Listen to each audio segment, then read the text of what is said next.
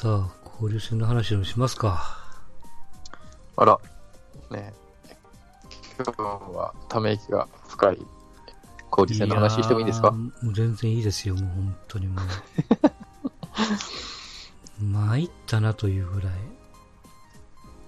まあ、ランクで順番に言うとね、今日、えー6月の20日現在で、えーっと、ソフトバンクは9勝4敗2分け、まあうん。貯金6つと、巨人が10勝5敗、貯金が5つ、楽天が9勝5敗、貯金4つと、これがベスト3。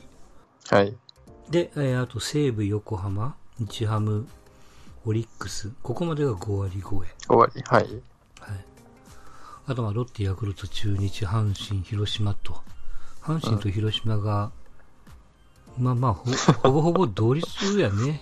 まあ一つ、広島が雨で流してるんで、そうですね。暫定にはなりますけども。うん。いやー、阪神さんが、引き分け挟んでの5連敗ですよ。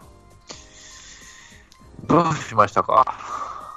いや5、6まあ号ぐらいまあがおかしくなりましたか？うんもうね、もうゴロゴ流行ってるからね、今ね、阪神で。なんかあったらすぐゴリゴ、ゴロゴみたいな、当たりゴ当たり、みたいな。当たり号っていう。うはいん、わけわかんないことやってますけども。うん。どうなのかな？まあ確かにその、接戦に持ち込んでっていう阪神的な野球は、やれてると思うんですけども。うん。そうですね。冷静に見ると、やっぱりこう勝負どころのこうエラーですよ。失点絡みの。まあ、それが最終的にこう失点に絡んじゃうっていうね、うんところがやっぱり続いてるのが一つ。まあそれからやっぱ勝負どころの采配がことごとく外れるっていうね。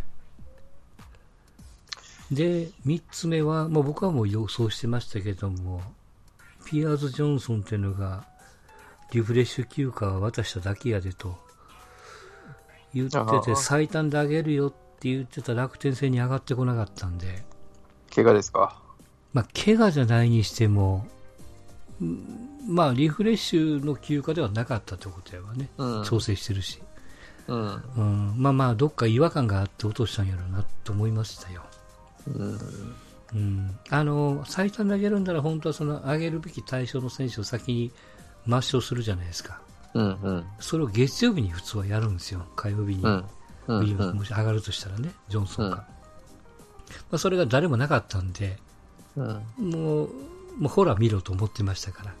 うんうんほら、やったやんと、ちゃうやんと、うん。うん思ったら、あの女いや、調子がまだまだ上がらんから、ちょっと実践兼ねてやるから、うん。交流戦後から上げるみたいなね。まあ、それもちょっと信用してませんけども。まあ、そうなってきた時のこの投手陣のやりくりですわな。まあ、外野は別にしても、身内っていうかベンチは分かってたことですから、まあその辺はね、一生懸命やりくりはしてたんでしょうけども。まあまあ、唯一の救いは岩崎を上げれたってことでしょうな、一つは。中継ぎの。うん。うん。その駒を一つ実績組が上がってきたことによって、ちょっとだけ周りが軽くなるっていうね。うん。うん。だからこそ、まあ、本当ならば打ち勝つことができれば一番ベストなんでしょうけどね。まあ、見にくい野球やってますわな。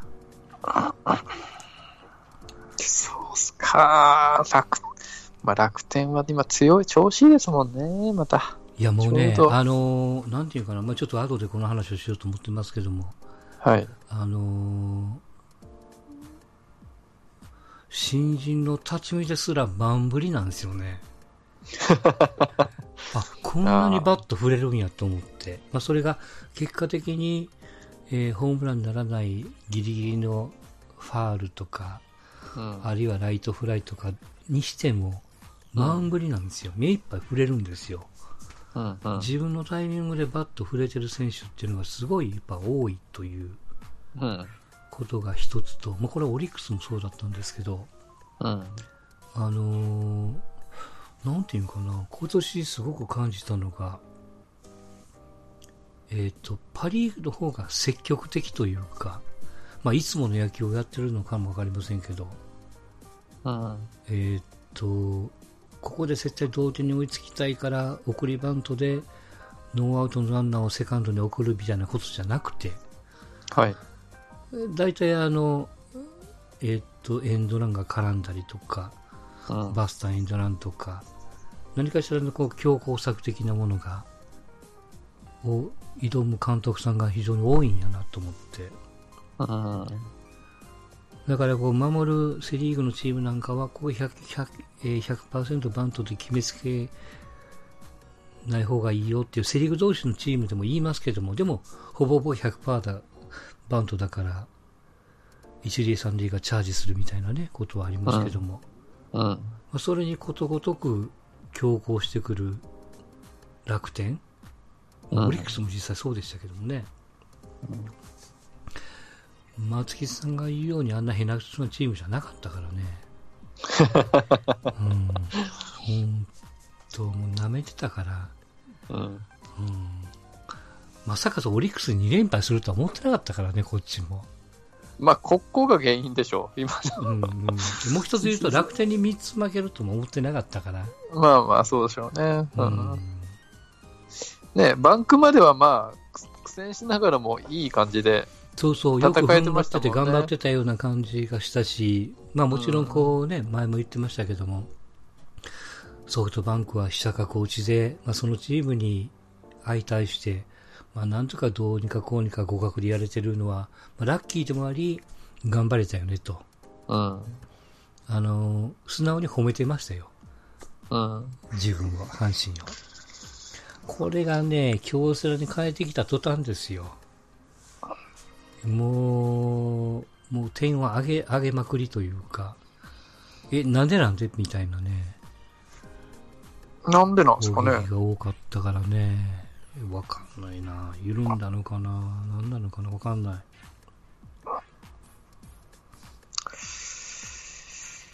やー、ね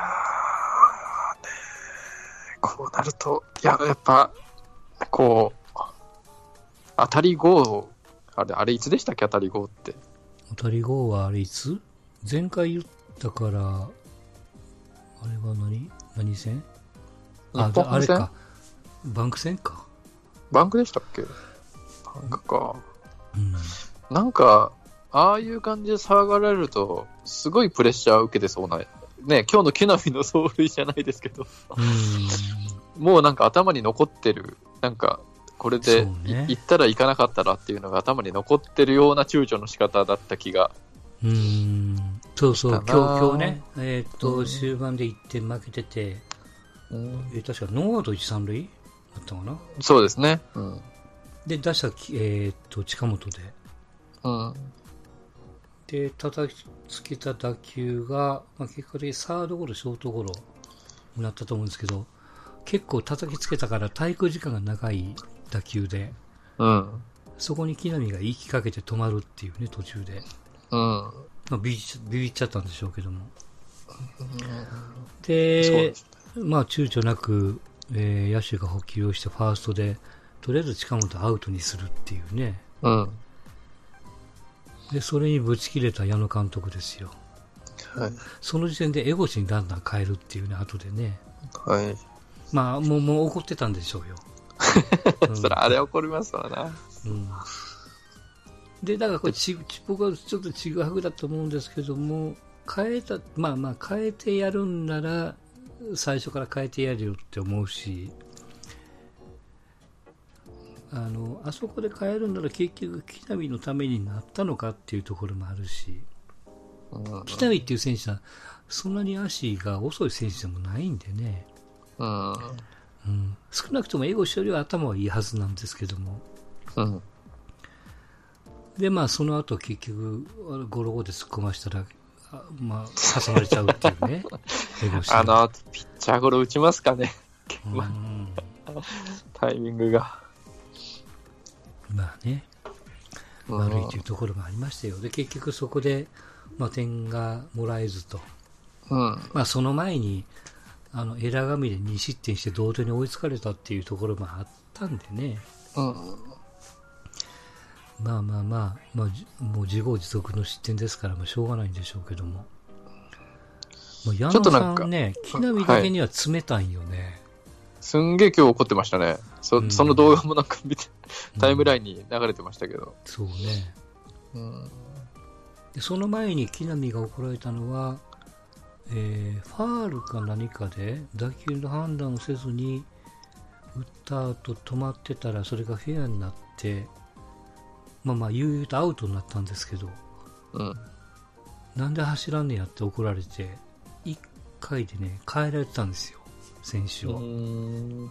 そういう、まあ、あの、う前科があって、うん。今回のあれなんで、まあ、その前もね、ちゃんと、き前日かな、はい。ショートゴロを木浪がたまたま守ってて、ちゃんと取ってれば、えーホームでアウト、一塁でアウトっていうゲートが完成したのに、うんファンブルするもんだからワンアウトしか取れなくて、うん。その後さらに4失点食らうっていうね、きっかけのプレーにもなったエラーが木浪さんやっちゃったんで、うん。まあ辛いとこですね。そう、昨日の今日だからで、雷が落ちたんでしょうけど、若手っていつも25なんですね。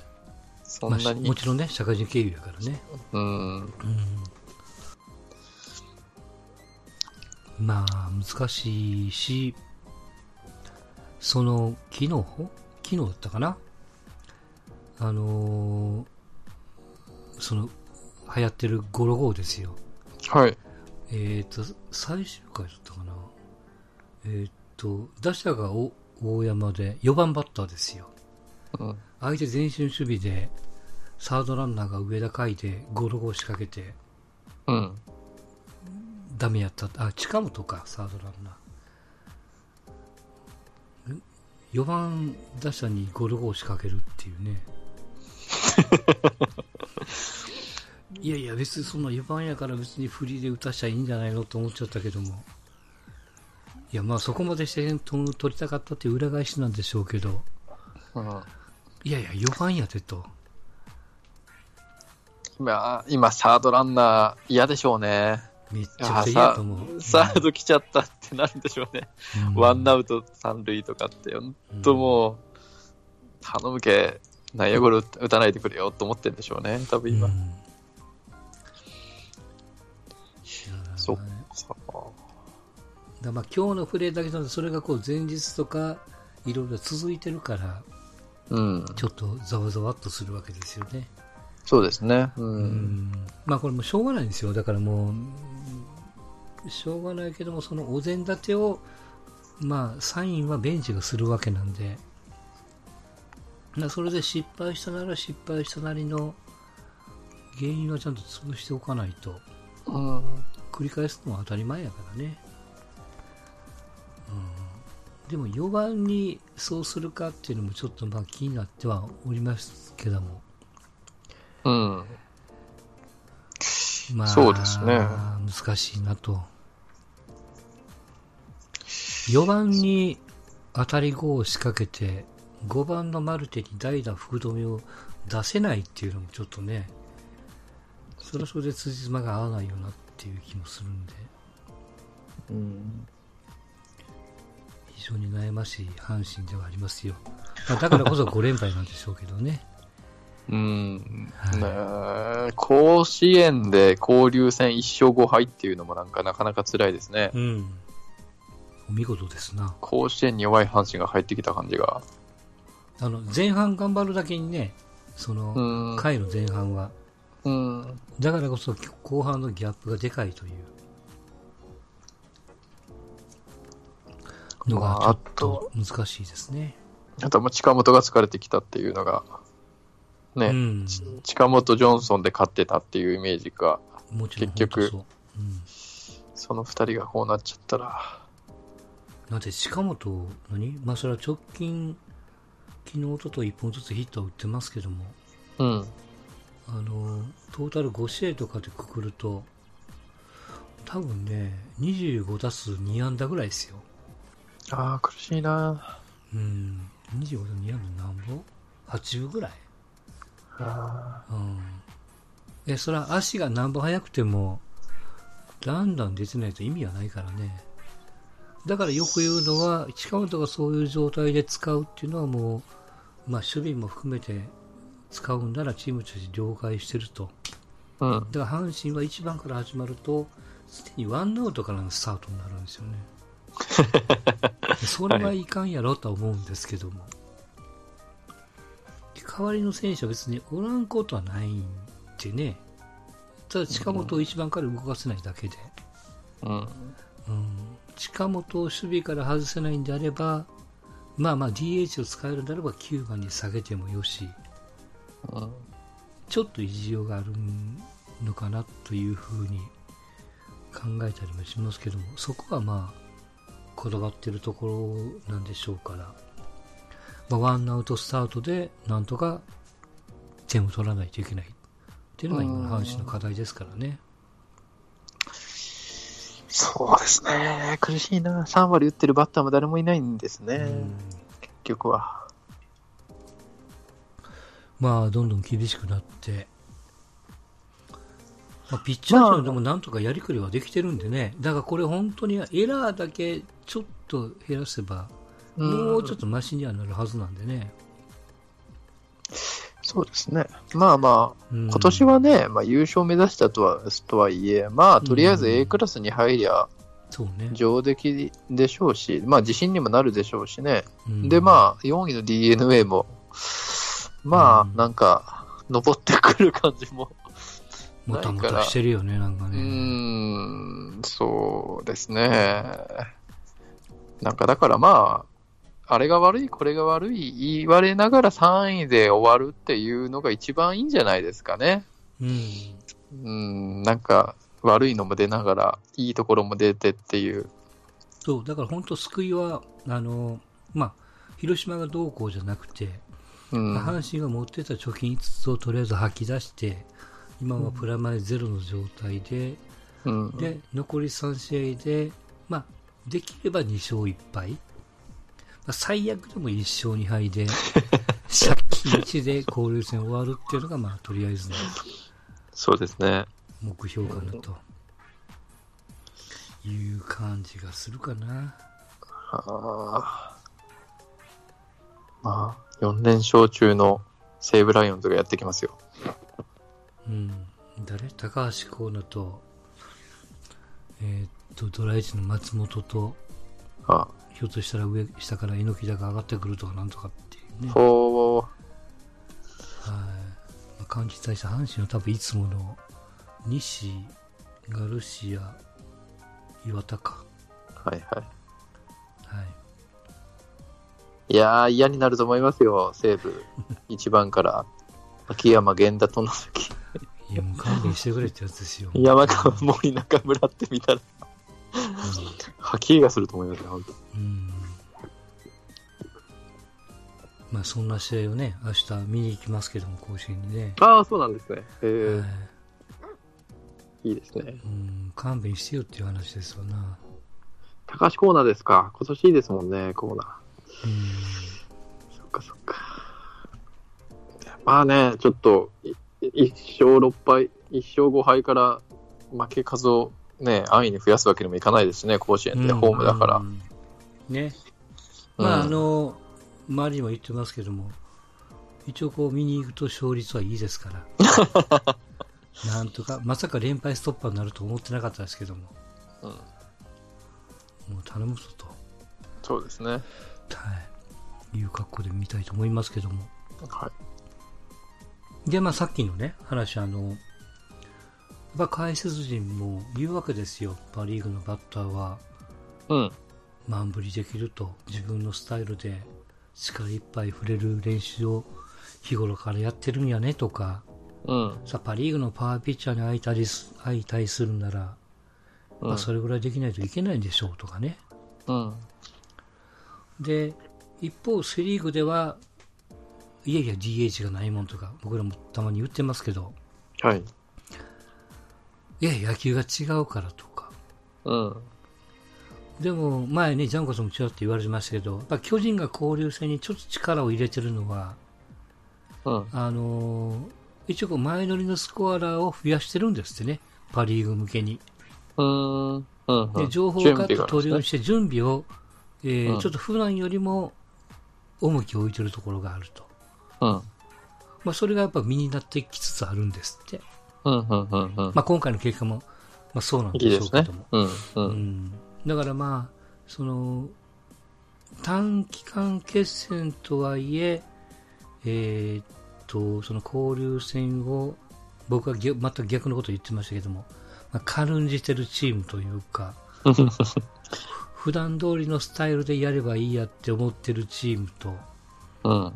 最初からいやいや向こうの方が上やから、なんとか抜け道はないかいなとうん。いうことで、まあ情報戦を制するようにね、うん。あの手この手その手を事前にこう抱えてるチームとのまあ違いが、やっぱ結局は出るのかなっていう気がするわけですよ。はい、はい。見てる側としたら、いや、普段通りで負けて、いや、楽天強えなと。いや、強いの分かってるから、前から。うん。巨人に対してやるときの心構えと、楽天に戦に対する心構えと、ファン的にもちょっとこう舐めてるところがあるんで、うん。うん。やっぱそこから、根本から鍛え直さっていかんのかなっていうところが一つと、はい。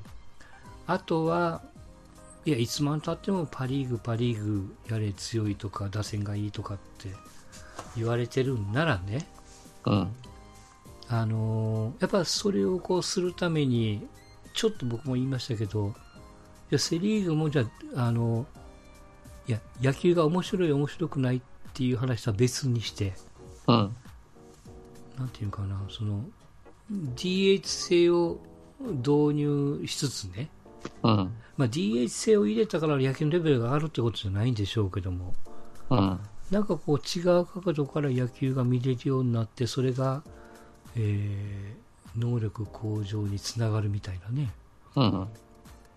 ことをやっていかないと、あの、自分でちょっと恥ずかしいのが、いや、セリーグの野球面白いからええねんと、ピッチャーの交代のタイミングがあってっていうのが、うんはい。なんとなくこう、こっぱずかしくなってきてね。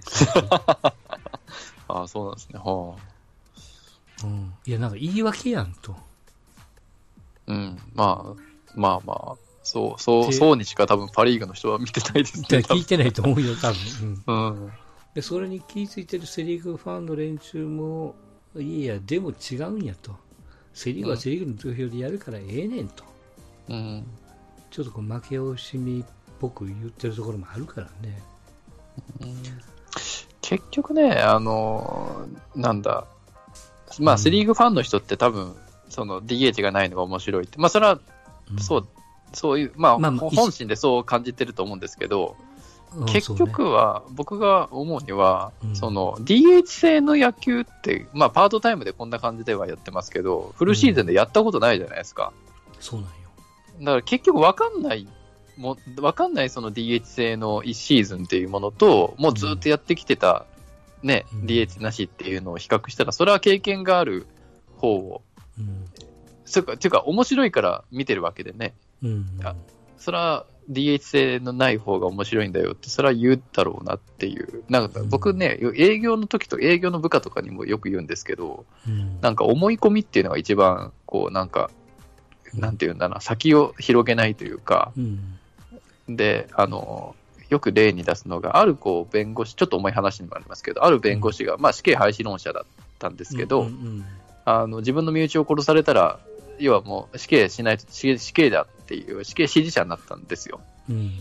ね、死刑廃止をしてた時っていうのはいろいろ考えてたけど、いざ実際その立場になったとしたらもう全く考えてることが違ったっていうので、うん結構その営業も思い込みがあるからなみたいな話は僕よくするんですけど、下の人間とかに。うんなんかこのセリーグのやつもね、なんかこう、そこまで、こうね、あの、DH 戦なしのものが、うん。の方が面白いんだよっていうのは、まあ、まあ、嘘じゃないなっていうのはわかるんうんうんですけど、なんかね、パ・リーグファンはそれは言い訳としか多分思ってないし、うん。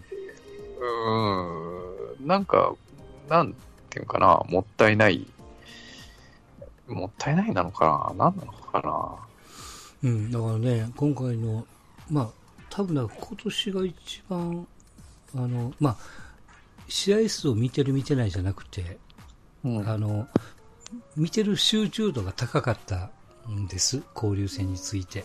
はい。で、まあ、な、ななんでそんなことやったかっていうと、その、まあ、とにかくパ・リーグとの野球の違いを見っけようと思って、うん何が違うんやろかと思ってね、そういうとこ見てたりして、まあ、個人の能力差はあるにしても、うんさっきの戦力、えー戦術の違いとか、勢いとかっていうのはあるんでしょうけども、まあ、そもそもだから環境が違うんやと。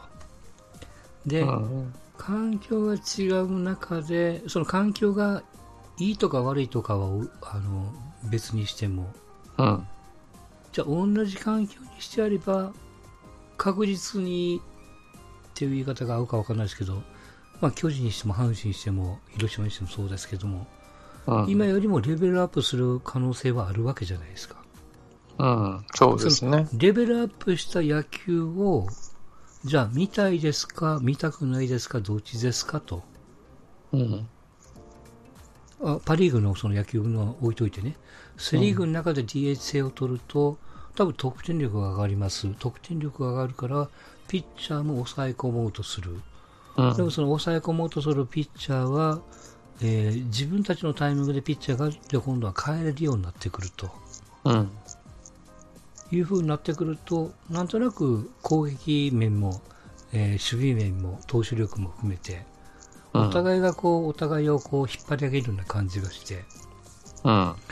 上がって、まあ、露骨に言うと、もうちょっとレベルの高い野球が見れるんじゃないのと。まあそう、うん。まあまあ、うん。っていうふうにこう、まあ、単純に思うとしてね、うん。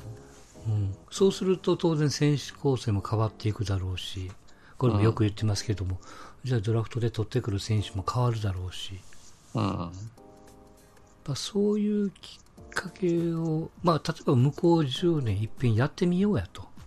うん。あのセリーパ・リーグの真似をするのが嫌だから止まってるのか、セ・リーグとしてのオリジナリティを追求してるから、この野球を追求してるのかちょっと分かんないんですけど、まあこれメジャーにも同じことが言えるかも分かりませんけどもね、うん。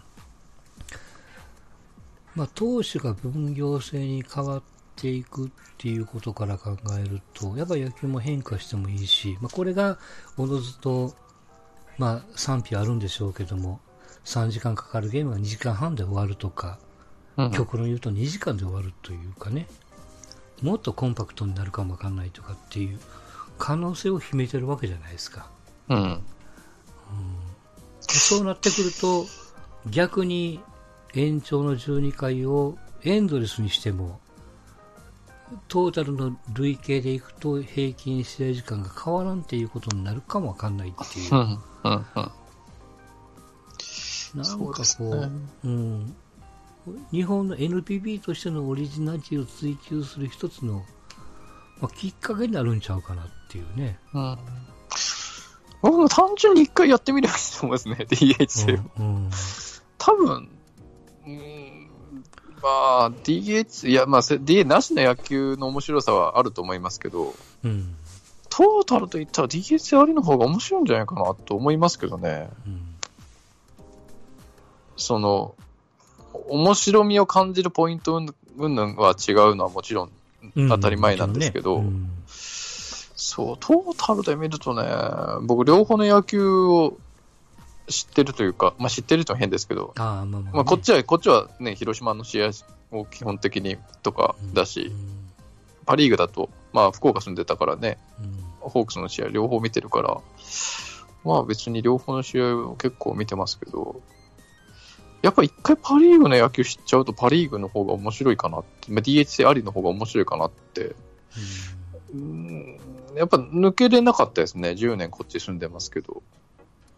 そうね、だから一回やってみりゃいいんやね。そのそう。どうなんかな、多分まあ、だから5年スパンでもいいや、うえん。ー2020年から2025年までは DH 制採用しましょうよと。そうですね。まあ、うん。やってみたら、意外に DH 制の方がいいやんっていう声の方が僕は圧倒的に増えるようなね、全員が全員満足させることはもちろんできないから、うんうんあの、少数派の、いや、あ DH ない方が面白かったわっていう人はいるとは思いますけどう、んなんかそっちの方がいいような気が。すするね。けどなだから、例えばその全力で投げてる、えー、と藤浪晋太郎を途中で変えなくて済むっていうね。うん。でそのピッチャーのタイミングで変えれるから、ピッチャーの投球のレベルは下がらなくて済むっていうか、うん。それに相対する打撃陣なんて、やっぱレベルは上がるはずなんよね。どう考えても。なんかね、すごくちょっと変な言い方ですけど、まあうん DH 性がないとね、そのピッチャーとが打席立つから、うもろもろあるじゃないですか。うんなんか成長する機会っていうのを奪ってうんるとして、うんその奪われた分を作戦で補うみたいなうん野球のイメージなんですよ。うんはいはい、そうね。そう。だから、うーん、なんだろうな、なんていうんかな。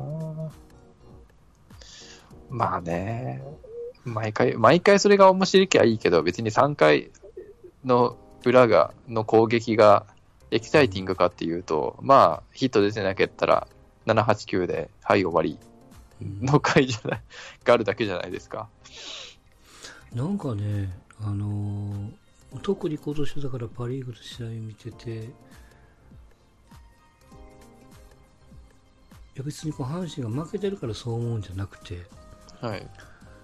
えーじゃあ阪神に DH で、まあ、例えばその糸井さんを DH に置いてうん。打線を組みましたと。はい。しかも原口を DH に置いたとか、うん。まあ、そういうこう野球をこう見ながら普段では見れないパターンやからね、はいはい、そうですね。だまあ途切れがないから、まあ、途切れがないというかうん。切れ目が前よりはなくなるんでうん。楽しくないですか、そっちの方が。っていうことやろね普通に考えて、た、ね、た単純にそう、単純に。うんいいつもは代打1回しか出てこない打者が4回見れるんやでとうん。そう。でね、なんか代打の切り札みたいな感じがパ・リーグにはないかっていうと、そんなこともないですからね。うん勝負どころでやっぱり代打を出したりとかっていうこともあるから、うんそう。だからセ・リーグだとピッチャーに代打みたいなところが、まあ、まあ、セセオリーなのかな？うん。とかまあ、ベースベーシックな感じだろうから、あれですけど、ね、あの、パリーグでも、その、ああ、こいつ打てないっていう時に、こう、やっぱ代打をダーンと出してみたいなさ作戦は、まあ、DH ありはありなりに、こう、代打の使い方とかっていうのもありますから、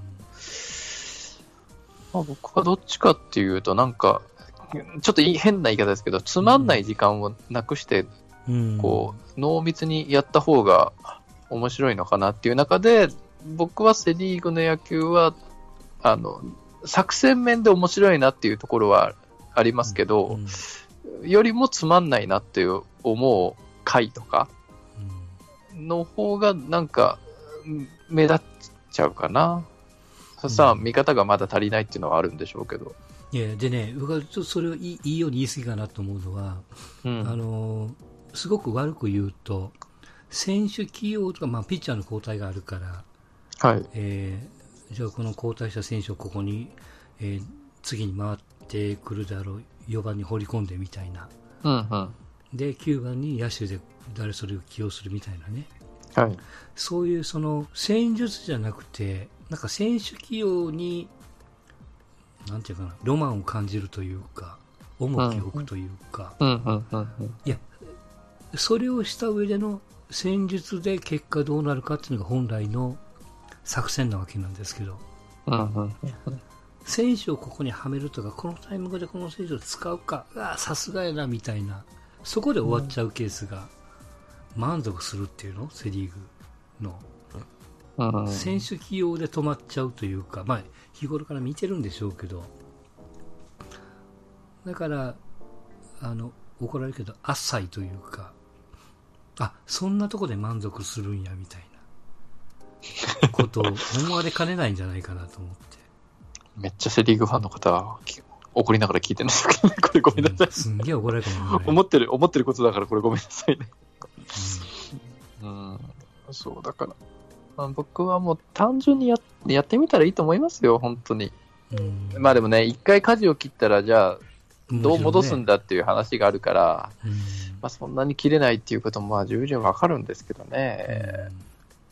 だからね、まあ、最初はまあ交流戦が本当にいるのかっていう視点でいろいろ話をしながら、意見を聞きながら、で、その方向性をこう見ながら、え試合を見て自分が感じて、やっぱ昔感じてたことを、えセ・リーグの野球に対して否定的なところでこうぶつかったところも確かにあるんですけど、でもそうやってこう解消していくと、あのえセ・リーグの野球ってなんか痩せ我慢してないかいみたいな本当にそれで満足しとるんかっていう、うん、なんかそういうところにこう落ち着いちゃって。だったらジャンコさんまさに言われたようにじゃあいっぺんやってみたらと5年ぐらい10年ぐらいと、うん、あの同じチームで DH があるとかないとかっていう体験するのは多分レアケースだと思うんでね、うん、それで野球がどう感じるかと。やっぱりピッチャーのタイ変えるタイミングっていうのは、打線のいろいろな絡みがあってっていう、そこがないと面白くないよなって言われるなら、まあそれまでだし。うん、それよりも楽しさ、他に喜びが見つかれば、あるいは、えー、レベルが、まあ、上がればっていう言い方がちょっとやっぱ適当でないんでしょうけども、変わってくれば、選手構成が変わってくればそれはそれで新しい発見ができるだろうし DH あり DH なしっていうさらにこの次の段階がなんか一つ見つかりはせんかなっていうそうですね。多分選手構成も DH ありになったから、うん、じゃあその獲得選手がもうガラッと変わるかっていうと、うん、まあ23人入れ替わるかなぐらいな感じだと思いますよ正直な話。そう、ね、うん、だから選手が変わるというよりも、多分意識が変わることの方が多分大きいんじゃないかなっていう気がしますね。うん、で、それが最終的に、えー、3時間、4時間かかるんじゃなくて、2時間パッケージでパシッと収まるんならね、うん、もっとなんていうかな、その集中力が増すというか、さいや昔と比べるからおかしいことになるんであって。そうやっぱ明らかに3時間4時間拘束されるのはやっぱ辛いもんね。まあまあそうですね。あとはまあ、うん、時間も多分まあ短縮するのかな。まあそれはあれですけどあのまあだし、うん、まあ DH 入れてこの交流戦の結果だとしたらさすがにセ・リーグのファンもうんってなるんじゃないですか。今はね DH がある方が強いから、うん。あの、それはもう、セリーグはまあ、負け、あの、いや、その、同じセリーグのチームが勝たなければよしで、もう負けることを前,、前提じゃないけど、負けても仕方ないっていうことがね、同じルールのもとだと変わってくるじゃないですか。そうそう、何度も僕は言いますけど、やっぱセリーグの人にはなんだパリーグっていう、俺たちの方が強いんだっていうような、こう、スタンスを持ってて、うん、でも交流戦始まってからなくなりましたもんね、そのスタンス。うん、確実に。うん、そうね。そう。もう、もう負けるもんだと思ってるじゃないですか。うん。うん、5, 5割ならいいやっていう弱気。そうそうそうそうそう、うん、まあ、それがね、プロ野球全体を見た見て、それがじゃあ正しいのっていうと、うん、そんなことはねえと思いますしね、そんなもんがあるんだったら日本シリーズなんてやらなくてもいいんですよね。うん、そう。そう、セ・リーグ、パ・リーグどっちが強いかを競うから、まあ、まあ、交流戦は別にないですけど、日本シリーズがあるわけで、なんかもうパ・リーグが強いよってこと前提だったら、なんかもうそれでいいですもんね。まあ、確実に交流戦5割切ってるチームの中にセ・リーグのチームが4ついるっていうのがね。うん、ボトムの4がセ・リーグでっていうのはね、なかなかちょっときついかもしれないですけど、恥ずべき状況だと思います。僕はな、これでなんで改善に動かないのかがもう不思議にならないですけどね。うん、セリーグ機構が。うん。